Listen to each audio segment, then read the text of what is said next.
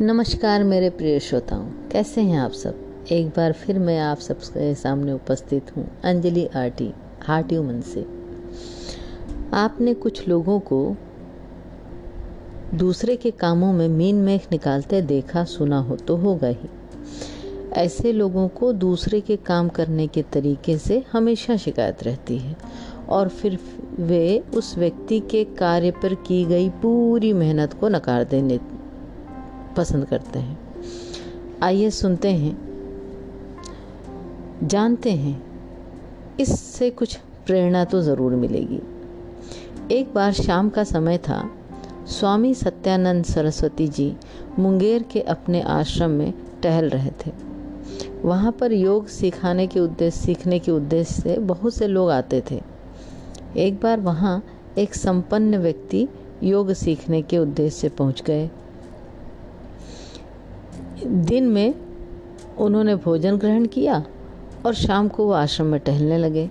इत्तेफाक से आश्रम में पहले ही दिन उनकी भेंट स्वामी जी से हो गई। सत्यानंद जी ने उनका हालचाल पूछा और पूछा कि कोई परेशानी तो नहीं है? जवाब में व्यक्ति खींच सा गया। स्वामी जी आपके आश्रम में खाने में तो जो रोटियाँ मिली थी ना, वो ठंडी, कड़ी और अधपकी थी। स्वामी सत्यानंद ने मुस्कुराकर पूछा, आपको खाना समय पे मिल गया था ना? उस व्यक्ति ने तुरंत हाँ में सर हिला दिया। तब स्वामी सत्यानंद जी बोले, यहाँ लोग मिलजुल कर खाना बनाते हैं भाई। कोई पाक कला में दक्ष नहीं है। अब आप यहाँ आए हैं तो कल से रोटी बनाने की ज़िम्मेदारी आपकी होगी।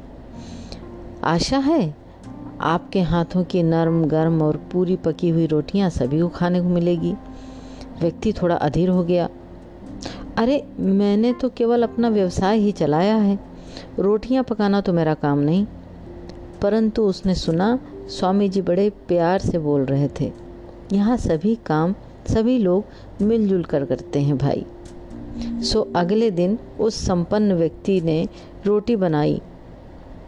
उसने सचमुच रोटियाँ अच्छी तरह पकाई। सभी ने खूब तारीफ़ करके खाया। नरम मुलायम पकी रोटियाँ खाई। दो दिन दो दिन तो उसने रोटियाँ बहुत अच्छी बनाई। पर तीसरे दिन से उसकी रोटी बेडोल बनने लगी। जैसे जैसे समय बीतने लगा, वह अध पकी और सख्त रोटियाँ बनाने लगा। परंतु किसी ने इसकी शिकायत नहीं की। सभी ने चुपचाप रोटियाँ खाईं। एक दिन तो हदी हो गई। रोटी बनाने वाला व्यक्ति काफ़ी देर तक पहुँचा ही नहीं। ये बात सत्यानंद जी के कान तक पहुँच गई। उन्होंने इसका कारण जानना चाहा। तब उस व्यक्ति ने बड़ा झेपते हुए कहा, वो मैं रोज़ रोज़ रोटियाँ बनाते बनाते ऊब गया हूँ, इसलिए देर से पहुँचा। तब सत्यानंद जी ने सभी को संबोधित करते हुए कहा कि अगर हमें परम योग को प्राप्त करना है तो रोज़मर्रा की छोटी छोटी बातों पर भी ध्यान देना होगा। हम केवल कर्तव्य का निर्वहन ही नहीं करते, बल्कि उसमें निरंतरता भी बनाए रखना हमारा धर्म है। किसी भी कार्य को छोटा नहीं समझना चाहिए।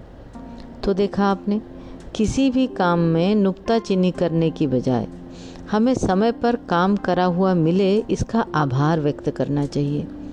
हो सकता है जिस कार्य की हम शिकायत कर रहे हैं, अगर उसको हमें निरंतर करने की ज़रूरत पड़ जाए तो वही गलतियाँ हमसे भी हो सकती हैं। खास तौर पर भोजन को तो प्रसाद की तरह ग्रहण करना चाहिए। ऐसा हमारे ग्लोबल गाइड श्री कमलेश दास जी भी कहते हैं।